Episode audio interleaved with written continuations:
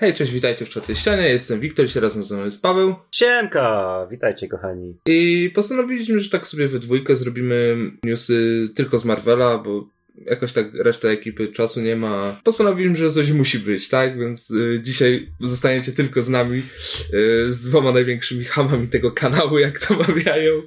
Nie no. Ale ja tu nie widzę nigdzie szerszenia. No właśnie, y, nie ma żadnego bzykania w tle. Dobra. No, no to zacznijmy od pierwszego, czyli od tego, że Direct podaje, że już, już, już to już kolejny serwis, który znowu podaje, że coraz bliżej jesteśmy do tego, żeby firmy Marvela się przesunęły i Black Widow prawdopodobnie ma się przesunąć na lato 2021, a nie iść na e, hybrydową dystrybucję, czyli do kin i na PVOD na Disney+, co jest, no już powtórzymy to któryś raz, ale to jest no po prostu okropna chora, żeby już nie mówić popieprzona decyzja z ich strony. No ale to każdy wiedział, że tak będzie jakby. Ja się nawet nie dziwię już. I Marvel dużo traci moim zdaniem na przesuwaniu tych filmów. Bardzo dużo traci. Już nie mówię tylko o pieniądzach, ale mówię też o hypie, o przyjęciu jakby tych ich filmów. No nie mieliśmy ponad rok Marvela, teraz wyszło WandaVision i jasne, ortodoksyjni Marvelomaniacy się je jarają, natomiast bardzo duża część ludzi, w tym na przykład ja, odwróciła się jakby od Marvela.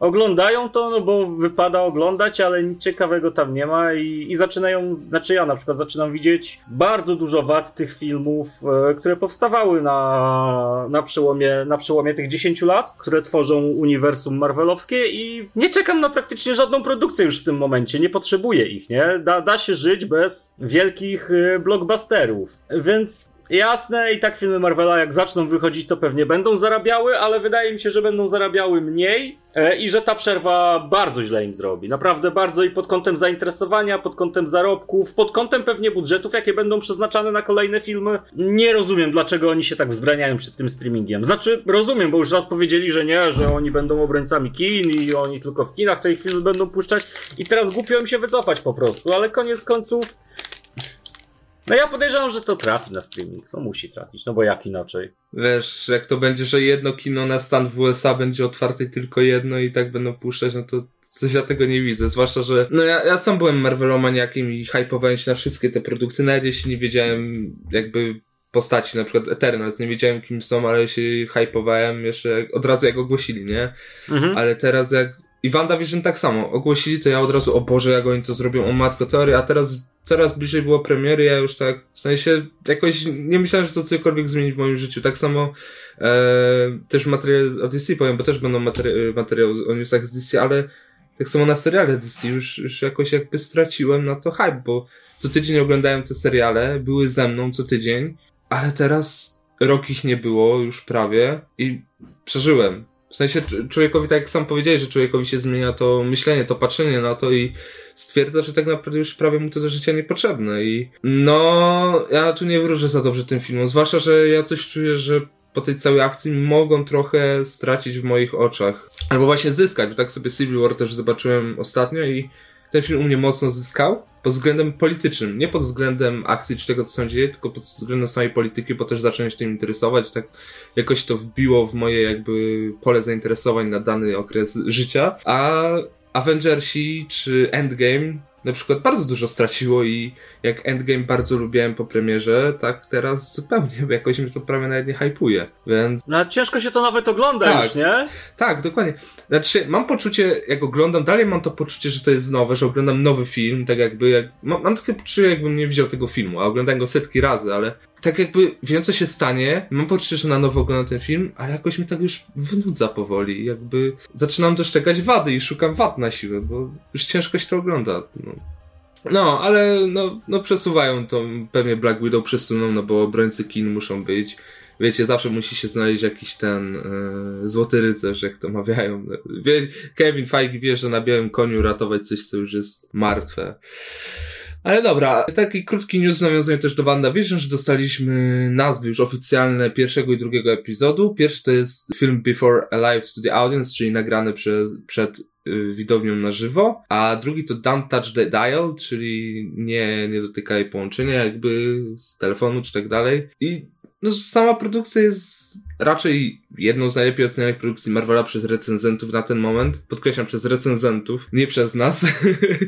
Y, więc no, troszkę się rozjeżdżają te opinie, ale ma coś w granicach 96, 97, 98%, jak tak patrzyłem, na Rotten Tomatoes i około 7-8 na IMDb. To jest wysoko, ale no jakoś tak za bardzo mnie to nie, nie raczy za bardzo. W sensie nie, na, nie, na, nie nastawia pozytywnie, zwłaszcza po ostatnim odcinku. No dobra, to może najpierw do tego się odnieśmy, bo tak... Wiesz co, no... No ja nie lubię tego serialu. Ja go nie lubię. Na ten moment. Jasne, ma trochę wad, ma trochę zalet.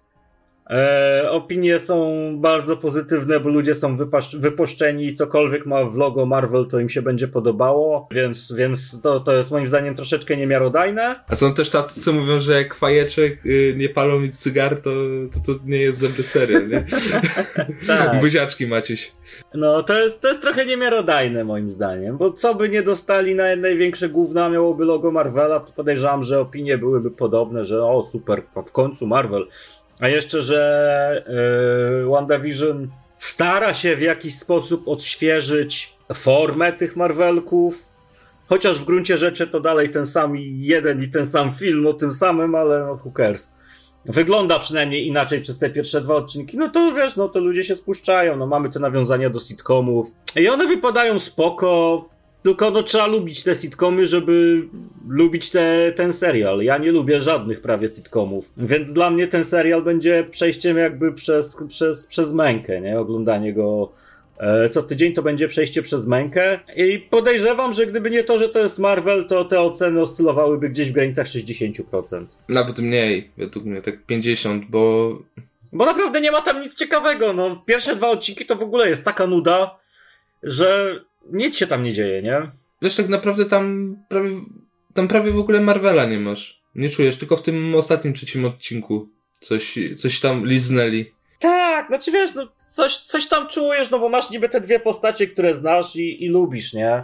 Ale nic poza nimi tam nie ma. Chodzi o to, że nawet te, ta przelotka przez ery sitcomów nie jest jakoś mocno zarysowana. No, masz kilka elementów składowych, które jasne były w sitcomach danej epoki. Ale to jest tyle. Nie ma tam, wiesz, grania z tą konwencją, nie ma przełamywania jej czy obśmiewania. Nie, no masz pokazane, o, to w latach 50. sitcomy wyglądały tak.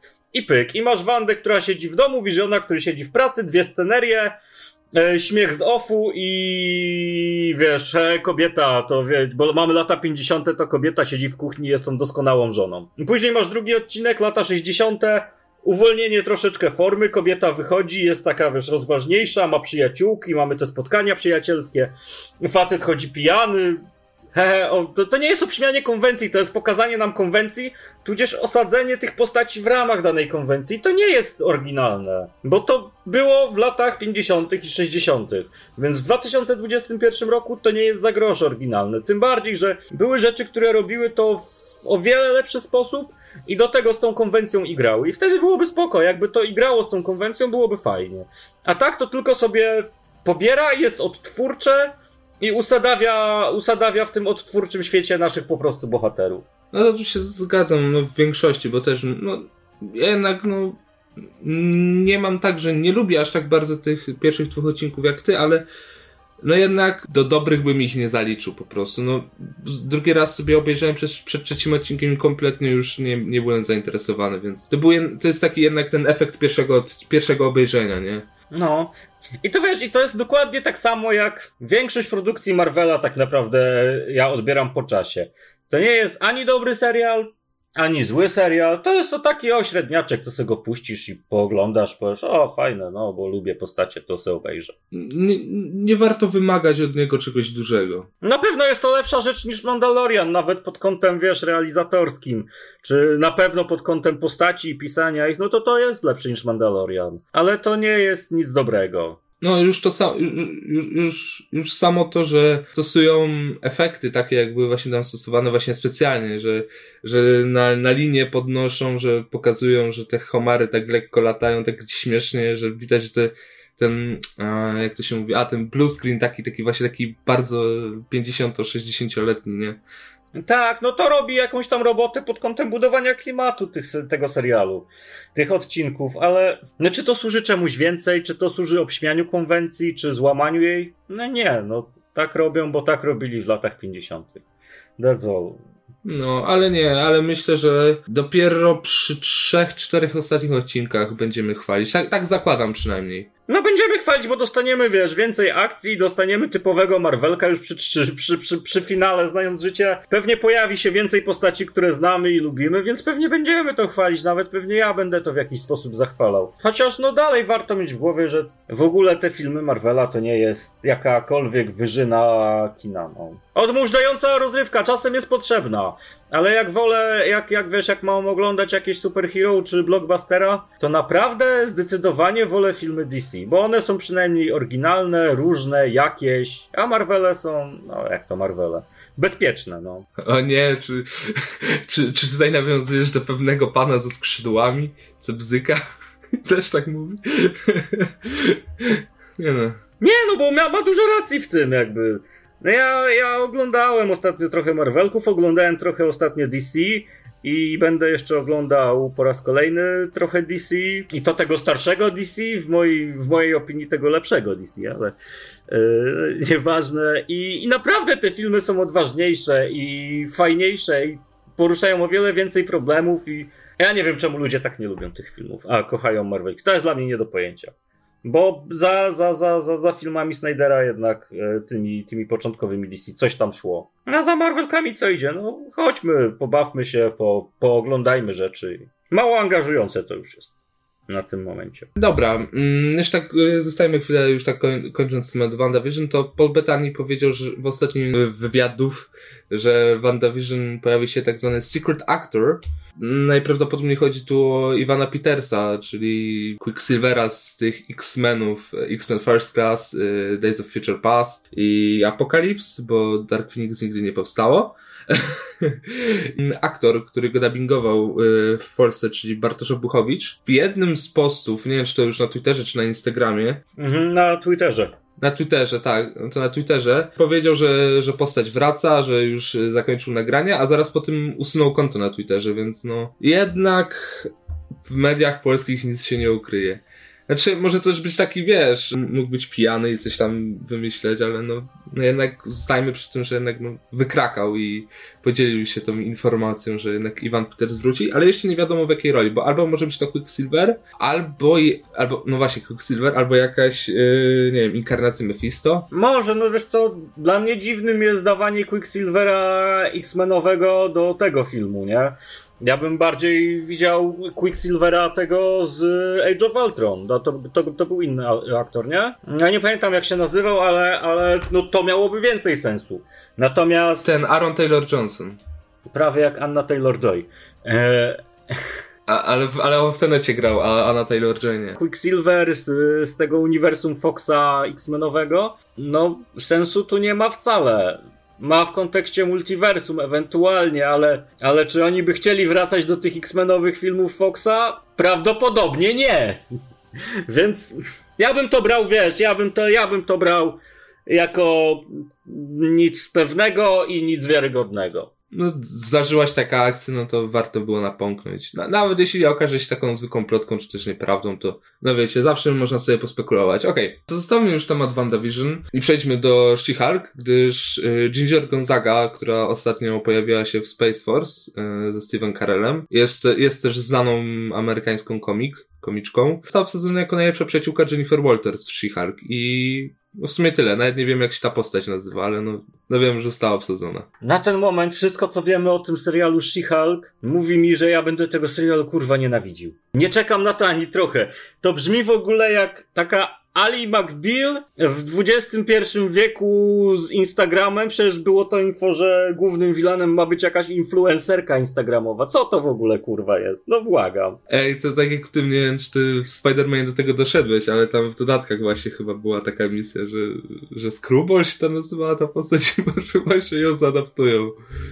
Oprócz pojawienia się tam jakby Marka Ruffalo nic mnie nie przyciąga do tego serialu na ten moment. A Tim Roth jako Abomination? O, Tim Roth jakby był, to też by było spoko. No będzie. Tak? O, no to fajnie. On nie umarł w tym Incredible Hulku? Ja tego filmu nie widziałem tysiąc lat. Nie, nie, oni, oni, oni go aresztowali po prostu i zamknęli go.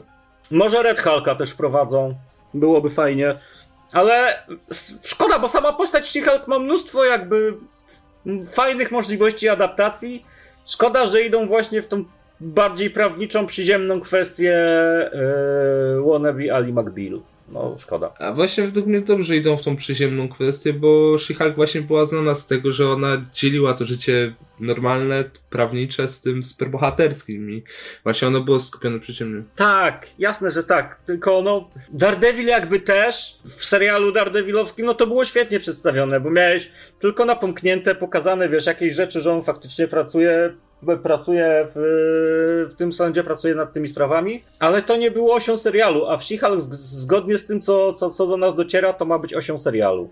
No dla mnie to brzmi jak 3 kilo nudy i jeszcze do tego szczypta ziewu. No bo to ma być takie, to ma być 10 odcinków chyba 30-minutowych, o ile dobrze pamiętam, więc... Ale ogólnie powiem ci, że, że koncepcja serialu jako takiego mnie ostatnio bardzo mierzi. W sensie oglądanie czegoś nie na raz, tylko na raty i wiesz, co tydzień Mm. Aha, czy jakby to wychodziło tak jak serial Netflixa, to by było lepiej. Podejrzewam, że lepiej by mi się to oglądało. Znaczy nie wiem, no wiesz, nie widziałem jeszcze ani pół odcinka i mamy szczątkowe informacje. Ale ogólnie taka uwaga co do seriali z mojej strony, że podejrzewam, że jeżeli seriale Marvela wychodziłyby od razu w całości, to ja personalnie jakby o wiele lepiej bym do nich podchodził. Bo ja nie lubię, wiesz, siadać na 20 minut i za tydzień znowu siadać na 20 minut.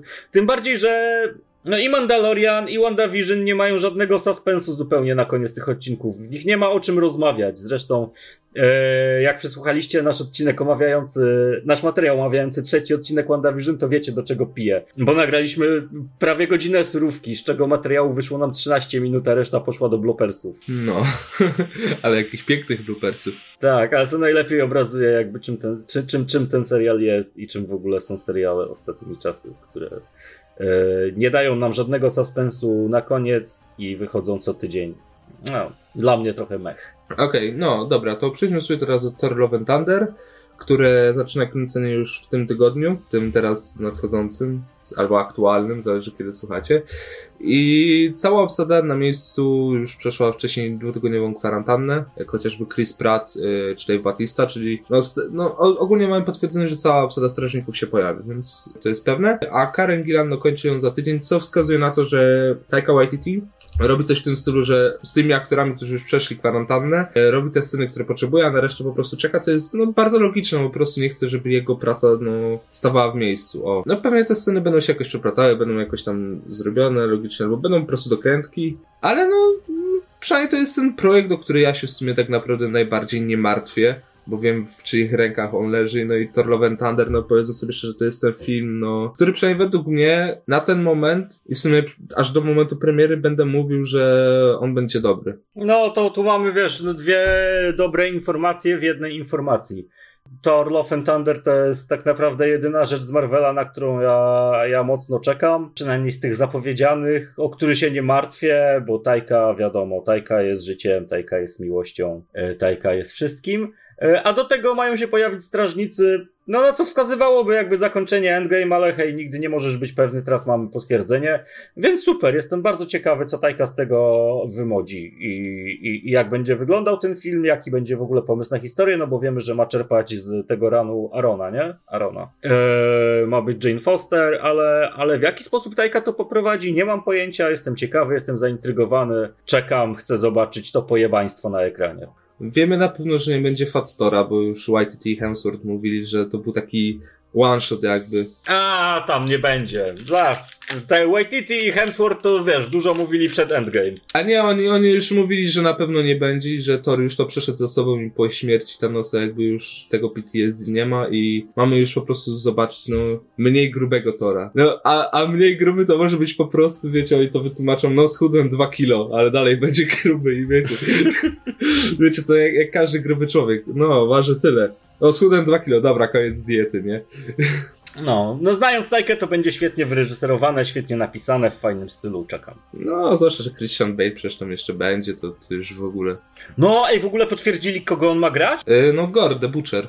Okej, okay, no to i super. No, fajnie mówił, nie? Dobra, teraz trochę giereczkowo. Tutaj wiem, że ty jesteś mocno nahypowany. Ja akurat mniej, ale to zaraz. Yy mocno nahypowany to za dużo powiedziane, ale będę czekał na te rzeczy na pewno. Nie Druckmann, czyli wiceprezydent, czy też co-prezydent Naughty Dog, czyli no, no taki gier jak The Last of Us czy Uncharted, e, powiedział, że chce stworzyć grę o Punisherze albo Ghost Riderze i podobno rozmowy trwają, są w toku, czyli no stworzenie takiej gry jest bardzo prawdopodobne i no powiedz jak ty się nastajesz, bo ja, ja no tak pesymistycznie, bo ja za bardzo tak krótko już powiem, że ja tego jakoś nie widzę. Jak, jeszcze Punishera jak widzę, tak Ghost Ridera absolutnie nie. Punisher miał już swoją fantastyczną grę. Miał, wiem. E, tak, no mieliśmy jedną wspaniałą grę o Punisherze z 2004 roku, która wyglądała jak Max Payne totalnie, miała taki vibe i brutalne egzekucje, gdzie można było mieć ludzi w maszynkach do mielenia mięsa i innych takich rzeczach e, i można było ich torturować, było to cudowne. Zagrywałem się w to mając, nie wiem, tam lat 12 czy ileś tam. Aha, no to już wiemy, czemu wyrosłeś na takiego człowieka, na jakiego wyrosłeś. Nie, w 2004 to miałem 10. W 2004 miałem 10. No, no to, to tym bardziej. tak. Więc, więc jeżeli Naughty Dog zrobiłoby coś podobnego, tylko współcześnione i z fajną fabułą, a wiemy, że Naughty Dog potrafi pisać historię, to bardzo bym chciał w to grać i nawet bym powiedział, że się hypuje. Natomiast Ghost Rider, spoko, ja tu widzę potencjał. Ja tu widzę potencjał open worldowy, taki mix troszeczkę GTA i Milesa Moralesa, tylko że zamiast śmigać na linach, e, będziemy sobie śmigać na motorze płonącym. Dla mnie to dalej brzmi super. Myślę, że fabularnie można byłoby to fajnie poprowadzić, że na przykład za dnia chodzimy sobie Johnem, Johnem Blazem, a, a, a, a w nocy a w nocy albo jak coś tam się zaczyna dziać y, Ghost Riderem, można by było fajnie, fajnie wtedy wykorzystać ten cykl dnia i nocy, zrobić różnorodną grę, która z jednej strony miałaby takie y, przyziemne problemy, z drugiej strony problemy nadnaturalne, demoniczne, a z trzeciej strony trochę kaskaderki i bawienia się jakby formą jeżdżenia na pojeździe dwukołowym.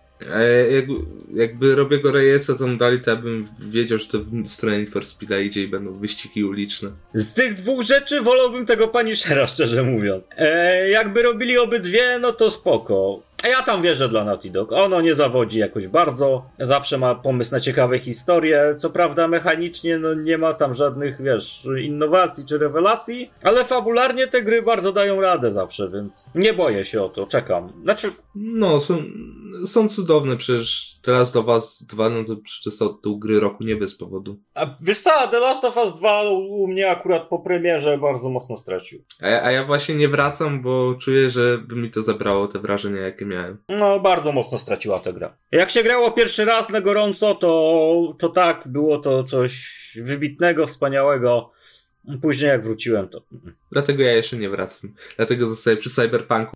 Może wrócę jak kupię PS5. O, może. Dobra. Mm, ostatnio Kevin Feige i różna obsada jakby całego MCU udziela wielu wywiadów, a sam Feige w ostatnim wywiadzie na pytanie odnośnie seriali MCU, tych, które wychodzą teraz na Disney+, czy zostaną one wypuszczeni na Blu-rayach, powiedział, że raczej nie ma co się tego spodziewać, e, a fani się bardzo tego domagają, no, domagali od dawna, od kiedy usłyszeli. Ja uważam, że gdyby wypuścili te seriale na Blu-raykach, to by i ze steelbookami, to te steelbooki by były po prostu jednymi z ładniejszych, ale taka moja personalna opinia.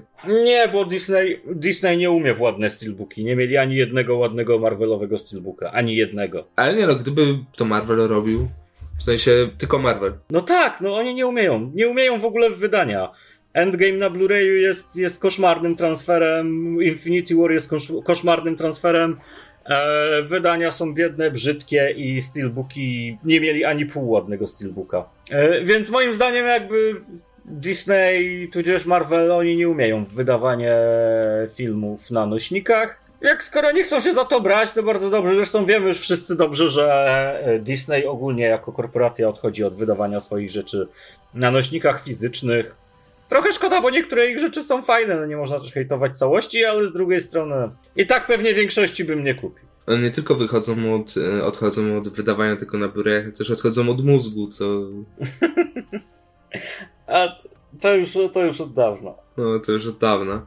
E, Okej, okay, dostaliśmy też potwierdzenie, że akcja Spidermana 3, tego nienazwanego jeszcze, pe pewnie będzie Spider-Man 3 Into the Multiverse V2, bo jakżeby inaczej, e, będzie się działa w trakcie świąt. Więc no, ja bym tu widział ewidentnie, że wrzucić Shane'a Blacka i żeby sobie robił film w trakcie świąt. Zamiast Johna Watsa. Akcja Spidermana 3 będzie się działa w trakcie świąt. Totalnie nic mnie to kurwa nie obchodzi. nie, ja nie czekam na ten film. Ja nie uważam nawet, że ten film będzie filmem. Ten film będzie cameo the movie, jest robiony na szybko, w pośpiechu, w niecały rok. To nie może wyjść, to nie może wyjść dobrze nic mnie to nie obchodzi. Naprawdę nic mnie to nie obchodzi. Jak, jak lubię postać Spidermana i na premierę całkiem lubiłem Far From Home, Homecoming już niekoniecznie, ale Far From Home lubiłem, tak też y, dostrzegam bardzo, bardzo dużo wad teraz tego filmu i nie czekam, tym bardziej, że to będzie robił Watts, który umówmy się, no najlepszym reżyserem nie jest. No ale może też nam to trochę jakoś, no wiem, że to jest bardziej niemożliwe niż możliwe, ale może nam też jakoś tam to podbuduje lekko albo pokaże, co mógłby zrobić w tej swojej fantastycznej czwórce, co będzie robił. Może tam jakieś... W ogóle dawanie mu fantastycznej czwórki to jest takie nieporozumienie moim zdaniem. A, no, co kraj to obyczaj. Ja akurat, ja akurat się. W sensie, według mnie on się akurat nadaje do filmów rodzinnych. Wiesz, nie dość, że fantastyczna czwórka już w samym swoim koncepcie jest najnudniejszą rzeczą na świecie, to jeszcze ma to robić Watts, który jest najnudniejszym, najmniej wyrazistym reżyserem na świecie. Wyjdzie, pa wyjdzie papka tak jak ta fantastyczna czwórka Josha Tranka.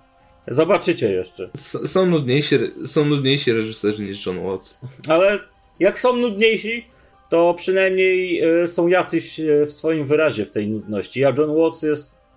J.J. Abrams? No, J.J. Abrams nie jest nudnym reżyserem, jest złym reżyserem. To, to jest jakby inna, inna rzecz. A, no i jest wyrazisty, jakby od razu widzisz, że to jest film Abramsa, chociażby po tym, że wszystko w nim jest spierdolone na 99%. to ty chyba Star Treków nie widziałeś.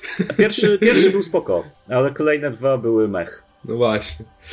Yy, dobra, to może na tym zakończmy tę tematykę świąt, bo taki świąteczny humor to już, to już troszeczkę za późno. Też Elizabeth Olsen nie podzieliła się opinią z zaplanu Doctor Strange in the Multiverse of Madness, którzy już no, wznowili nagrywanie jakby. Mimo, mimo, że pauza jest, nie wiem, nie wiem jak oni to zrobili, że wznowili, a taką pauzę mieli co, w sensie... No, ktoś pewnie wpadł na kwarantannę covidową i dlatego musieli zrobić pauzę. Podzieliła się ogólnie opinią odnośnie Sama Raimiego, który no, powiedzmy sobie szczerze, jest jednym z największych geeków i fanów, jeśli chodzi o samą postać doktora Strange'a. Powiedziała, że wie dokładnie jak przedstawić postać i świat dookoła niego i to wszystko, co ogólnie tam no, w tym Multiverse of Madness będzie się działo. A no wiadomo, że Raimi i Feige też współpracują od dawna, bo razem tworzyli trylogię Spider-Manów. Feige też pracował przy trylogii Spider-Manów jako producent. No ja to wiem. No i znają się no bardzo dobrze, po prostu są dobrymi przyjaciółmi, a ich wspólne tworzenie no, tej trylogii sam Raimi uważa za to, za najlepsze, co go spotkało w życiu do tej pory, oprócz oczywiście yy, życia ślubu z jego żoną, choć nie wiem, jak, jakie ich tam stosunki są, ale to już mniejsza. Ale no, no ogólnie tam yy, polizał Feigiemu, powiedział, jak to wspaniałym człowiekiem jest i fanem. No, ogólnie takie, no, wzajemne, wzajemne wymienianie wazeliny, ale Elizabeth Olsen też nie wykluczyła, że może się pojawić w Spider-Manie 3 no jakby ta postać Wandy by to wszystko łączyła, powiedzmy sobie szczerze. Tak, wszystko się łączy. Wiesz, no to jest takie typowe Disneyowe granie PR-owe pod publiczkę. Wszyscy się lubią, wszyscy się kochają, jesteśmy jedną wielką rodziną. Nikt się z nikim nie kłóci, każdy się z każdym zgadza i każdy każdego w ogóle uwielbia i to, to że robimy Marvelki razem to jest najlepsze, co, co każdego z nas w życiu spotkało. No to jest taki bullshit typowo pod publiczkę. Spoko, no niech se tak mówią. Każdy i tak wie, że jakby od wewnątrz to, to tak nie wygląda i są też niemiłe sytuacje na planie i, i wcale się tam wszyscy niekoniecznie muszą lubić. Ale to jest, wiesz, to jest takie tworzenie sobie wizerunku Disneya, di, że no, jesteśmy family friendly, wszyscy się kochamy, jest w ogóle super, robimy se Marvelki. A to, że nasza jakby firma matka wspiera chińskie obozy, to też. To nas nie dotyczy, bo my to jesteśmy w innej dywizji, to już wiesz, nie mamy nic do powiedzenia w tym temacie. No, ale tutaj akurat w to, że no Raimi tak bardzo pochlebia Feigiego, no tak raz w to można uwierzyć, no bo się znają już przeszło 20 lat, więc więc skoro się tak długo znają i tak współpracują, no to jednak, no, no, no jednak... Ej, współpracowali przy trzech filmach, kurwa, 20 lat temu, czy ile? No 20 mniej więcej, mniej trochę niż. 20 1990, czekaj, 99 wyszedł Spider-Man, czy w 2001 chyba, potem 2000 drugi albo trzeci i w 2005. No ale no i tak, no, no nie bez powodu go Fajki wziął do, do tego, do Doctor Strange.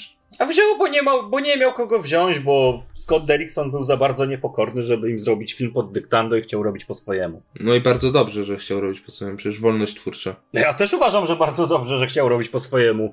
I się jarałem nawet na tego Doktora Strange'a, a teraz się nie jaram kompletnie, mimo że Spider-Man Raimiego były super, to ten film nie będzie raczej super.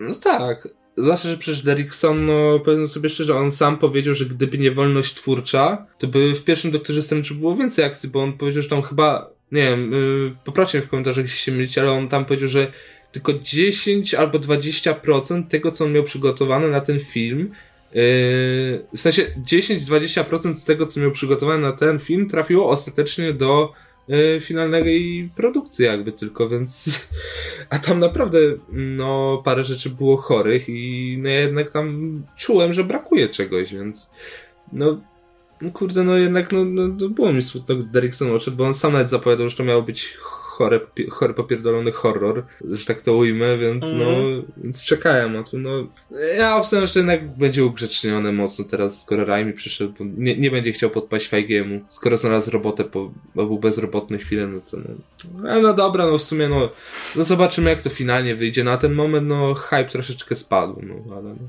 no cóż, no zobaczymy. Mm, dobra, teraz taka krótka ciekawostka z Endgame trochę, bo Antony Mackie w jednym z wywiadów też powiedział, że oryginalnie w tej finalnej scenie z ławeczką to nie Chris Evans miał się pojawić yy, jako Kapitan Ameryka Stary, tylko trzech innych aktorów, którzy po charakteryzacji w ogóle go nie przypominali. No i w sumie i tyle, koniec ciekawostki, no. W sensie... No, no. Jakby, who cares? Co, co było, a nie jest, nie pisze się w rejestr. No właśnie, cares? Czemu i w ogóle to pisze się w rejestr, dokładnie.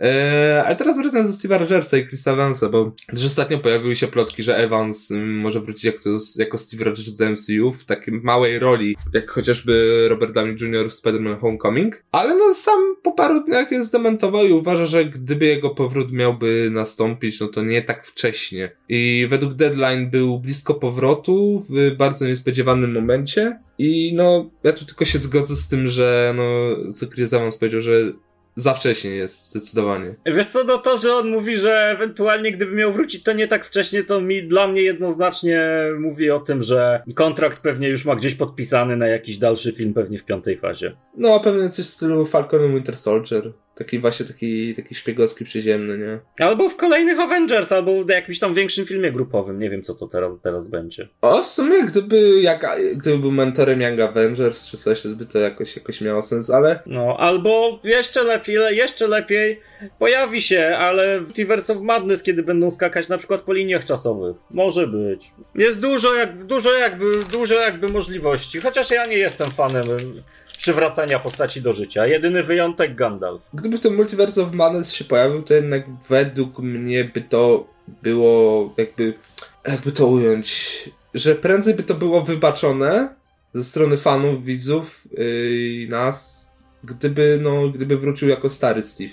Gdyby pojawił się jako Hydra, yy, Hydra Cup na przykład, że ta wersja Hydra Kapitana Ameryki, no to okej, okay, no to spoko. Ale no, gdyby jako stary Steve Rogers znowu byłby na przykład tym stałym członkiem, tylko starym, no to, to, to, to absolutnie według mnie zupełnie miałoby sensu i zabiłoby to, co było w Endgame. Tak, ale no bądźmy, bądźmy szczerzy ze sobą. Nawet jakby wrzucili go w randomowym filmie, w randomowym momencie, w randomowej formie, to i tak każdy z nas by się jarał. No, oczywiście, no ale no, no my tu tak y, negujemy czy coś, ale no, no, wiadomo, że ja sam też tak mówię, że do Spider-Man 3 będzie filmem przez cameo, ale jak zobaczę Tobiego Maguire'a i Andrew Garfielda, no to oczywiście, że będę miał bonera i orgazmu dostanę, no. Kto by nie dostał?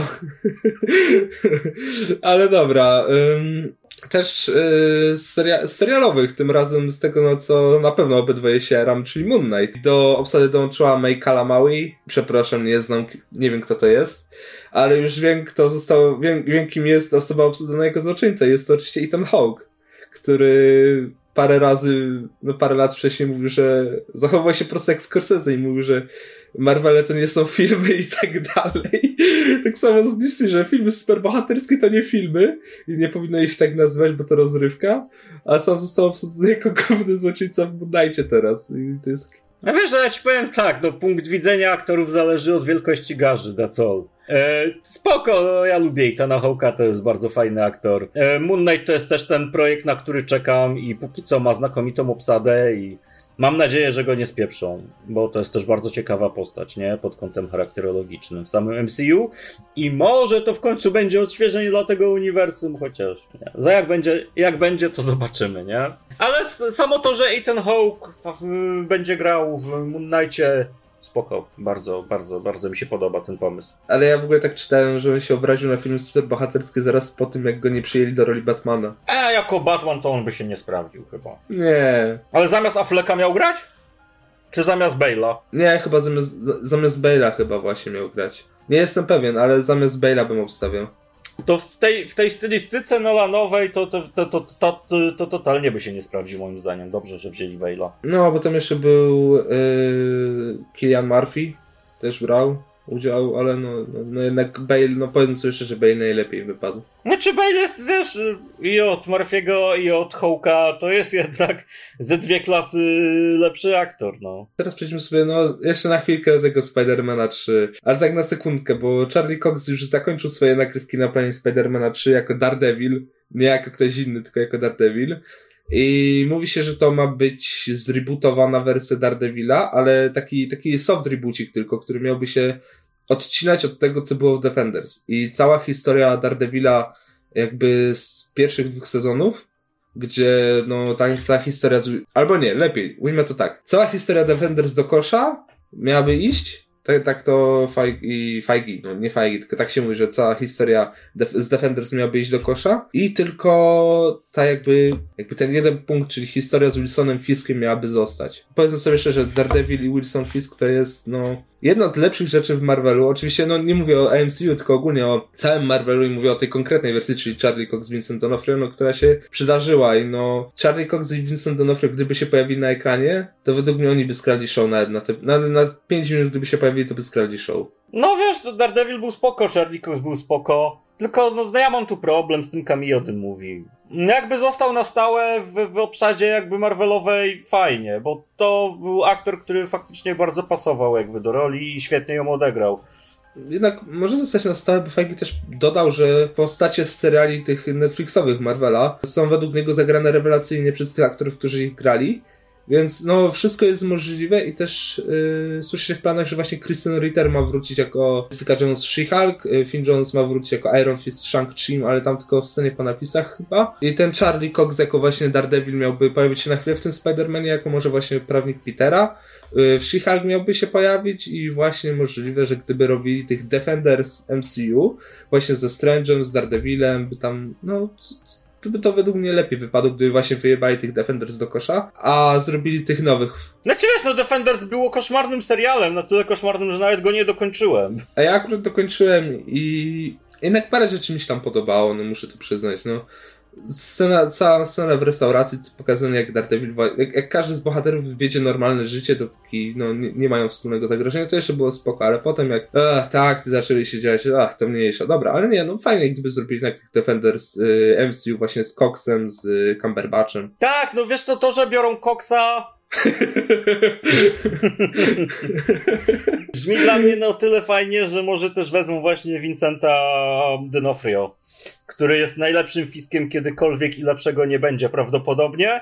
E, a fajnie by pasował w filmie o Spider-Manie, bo no jak wiemy, Spider-Man i Fisk mają kupę historii razem. Nawet taki, taki pseudon Norman Osborn, powiedzmy, właśnie ten Fisk, który udaje przed opinią publiczną, że jest dobrym człowiekiem, nie? Tak jak właśnie było w tym Spider-Manie z 94, że dopóki go nie aresztowali, tak już konkretnie, to nikt nie wiedział, że jest złoczyńcą. Tak, tak w sumie też w Daredevilu było, ale no. Tak, oczywiście, że tak. No, to też by tak super było. Właśnie, gdyby zamiast, gdyby właśnie Kingpin był najpierw, a potem Normana Osborna by prowadził. W sensie, wiesz, że takie dwie postacie, które udają, są dobre, a potem okazują się, że są no. złe, to by było super. Mm, Feige również też coraz bardziej teasuje w wypowiedziach, że nowa zmierza do MCU i już powiedział, że jednocześnie pojawi się jako Richard Rider i Sam Alexander. Czyli najpierw zobaczymy pewnie historię Richarda Rydera, jak yy, no obstałem, że pewnie zniszczenia Tytana, gdy Thanos go niszczył przed Infinity War zaraz, szukał kamieni i tam Richard Rider pewnie zginął i no i Sam Alexander przejmie jego jakby brzemię. Co według mnie miałoby sens, bo nowa, no to pewnie też by do tych, de- właśnie, też nowa by do tych Defenders pasował, jak tak sobie teraz też pomyślałem. Więc... Wiesz, nawet do Young Avengers, nie? Sam Alexander. Tak, tak, tak, tak, też do Young Avengers. Właśnie, kurczę, Spider-Man, e, nowa, Kate Bishop, kto by tam jeszcze był? Vision? Nie wiem, nie, nie, nie chce mi się myśleć, ale pewnie ktoś by był. O, może ten dzieciak Wandy z WandaVision. Tak, Wiccan, Shuri, no coś by się tam coś tam pewnie będą wymyśleć, ale no, no co, no nowa się pojawi, no coraz, za każdym razem Feige tutizuje, że przecież już w Guardiansach pierwszych miał być nowa, nie? A chyba nawet były nakręcone jakieś sceny, nie? Tylko je później wycięto. Właśnie nawet ich chyba nie upubliczniono nigdzie. No ale to mniejsza. Ale spoko, no nowa, fajna postać, chłop z wiadrem na głowie, zawsze spoko, śmiesznie. No, i tak zbliżając już do końca powoli, to są plotki, no, z wiarygodnych źródeł, jak właśnie Illuminati, czyli The Hollywood Reporter, że powstaje spin-off Spidermana z Sony, wykonany Sony o postaci Dusk. Nie mam pojęcia, kurwa, kto to jest. Możesz mi szybko streścić. Ma kostium, który jak taki jest takim zupełnym cieniem. Cały czarny jest po prostu i w ogóle światła na nim nie ma, nie odbija światła czy coś. Gdy Spider-Man podróżował do Negative Zone, tam właśnie spotkał grupę rebeliantów czy coś takiego, już nie pamiętam do końca i właśnie ich przywódca nazywał się Dusk i miał na sobie kompletnie ciemny kostium, który nawet oczu nie było widać coś i no to nie jest jedna konkretna osoba, więc tam może być również wiele inkarnacji. Na przykład sam Miguel O'Hara może nim być, bo też był, czyli ten Spider-Man 2099. O, Spider-Man 2099 jest super. Bym chciał film o nim. Ale to, o czym mówisz, ten Dusk jest dla mnie kompletnie po tym, co mówisz, nie, nie interesujący w żadnym stopniu. Poza tym, no, Sony, skupcie się na tym, żeby dorobić tych konsol, żeby mógł sobie kupić, a nie jakieś głupoty wymyślacie, jakieś spin-offy Spidermana chcecie. Weźcie wy tam, walnijcie się w głowę i skupcie się na tym, co ważne. Wydaje się tego Morbiusa i Venoma 2 na streamingu. No, na przykład. Ja bym się już chciał pośmiać z tych filmów i po, pokurwić trochę, jakie to są złe filmy na przykład. Ja, ja, ja, ja jednak chyba na Venoma 2 bardziej czekam niż na Morbiusa. A to ja na Morbiusa, bo Venom 2 nie da nam nic ciekawego, jeszcze ma ten kiczowaty, koszmarny podtytuł.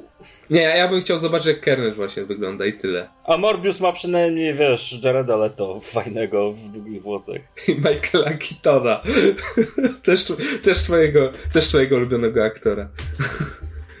tak yy, przedostatnia informacja, no to Avengers Endgame prawie otrzymało scenę po napisach, która by nas wprowadzała bezpośrednio do WandaVision. Czyli już chyba wtedy były plany, żeby Wanda była jakby tym pierwszym serialem. Prawie otrzymało, wiesz, ja mogę powiedzieć, że prawie w tamtym tygodniu zostałem milionerem i to jakby nic nie zmienia. To jest takie pieprzenie, gdzie...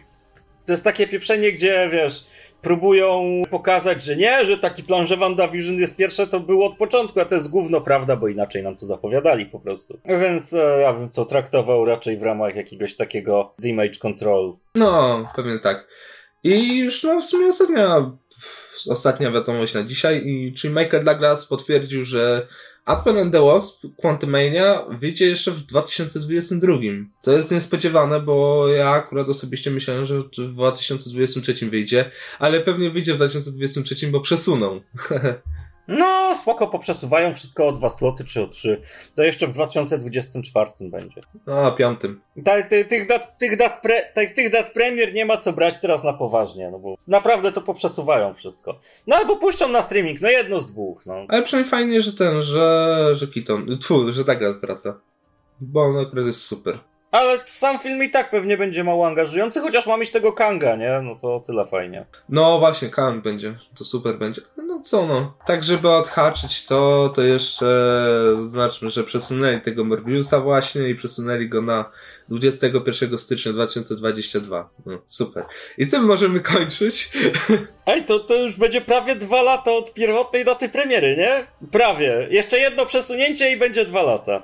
Bo on miał premierować w marcu chyba, nie? Tamtego roku, czy w kwietniu, jakoś tak. W ma- może w maju, no. Ale w, w pierwszym tym kwartale chyba. E, 10 lipca 2020. A, lipca. No to w drugim kwartale, to sorry, to... No ale to mówię, jeszcze, jeszcze raz to przesuną i będzie dwa lata jakby po czasie. Dziwny, dziwnych czasów dożyliśmy, bardzo. Tak samo z No Time to Die, które też miało wychodzić w kwietniu. O Jezus, no ten film to jest... A wyjdzie Smuteczek. w listopadzie. W listopadzie czy w październiku, cóż. A, już szkoda gadać. No, my przynajmniej już tak na koniec powiem, że my już się nie nastawiamy na te filmy, na te kina. Niech kino umrze. Ja się nastawiam na wszystko od Warnera teraz. Teraz Warner będzie moim najlepszym przyjacielem i najlepszym dostawcą treści. A zresztą te jego filmy się najciekawiej zapowiadają, więc dwa w jednym. A już jutro, a już jutro zwiastun Godzilla vs. Kong. No, tak, dokładnie. Yy, no to co, to co, ja byłem, Wiktor się razem znowu, Paweł. Na razie, trzymajcie się. I pamiętajcie, żeby oglądać kino, a nie martwić się jakimiś tam Marvelami czy czymś. Dokładnie. Na przykład są takie filmy jak Tenet, które trzeba obejrzeć, bo, bo inaczej wstyd. No to na przykład. A ja na przykład Matrixy se teraz rewatchuję, to jest kino dopiero. A, a ja napierdzielam Stargate. No. O, to też jest kino, tylko że telewizyjne, ale kino przez duże K. Dobra, no to co? Do usłyszenia w następnych materiałach. Cześć.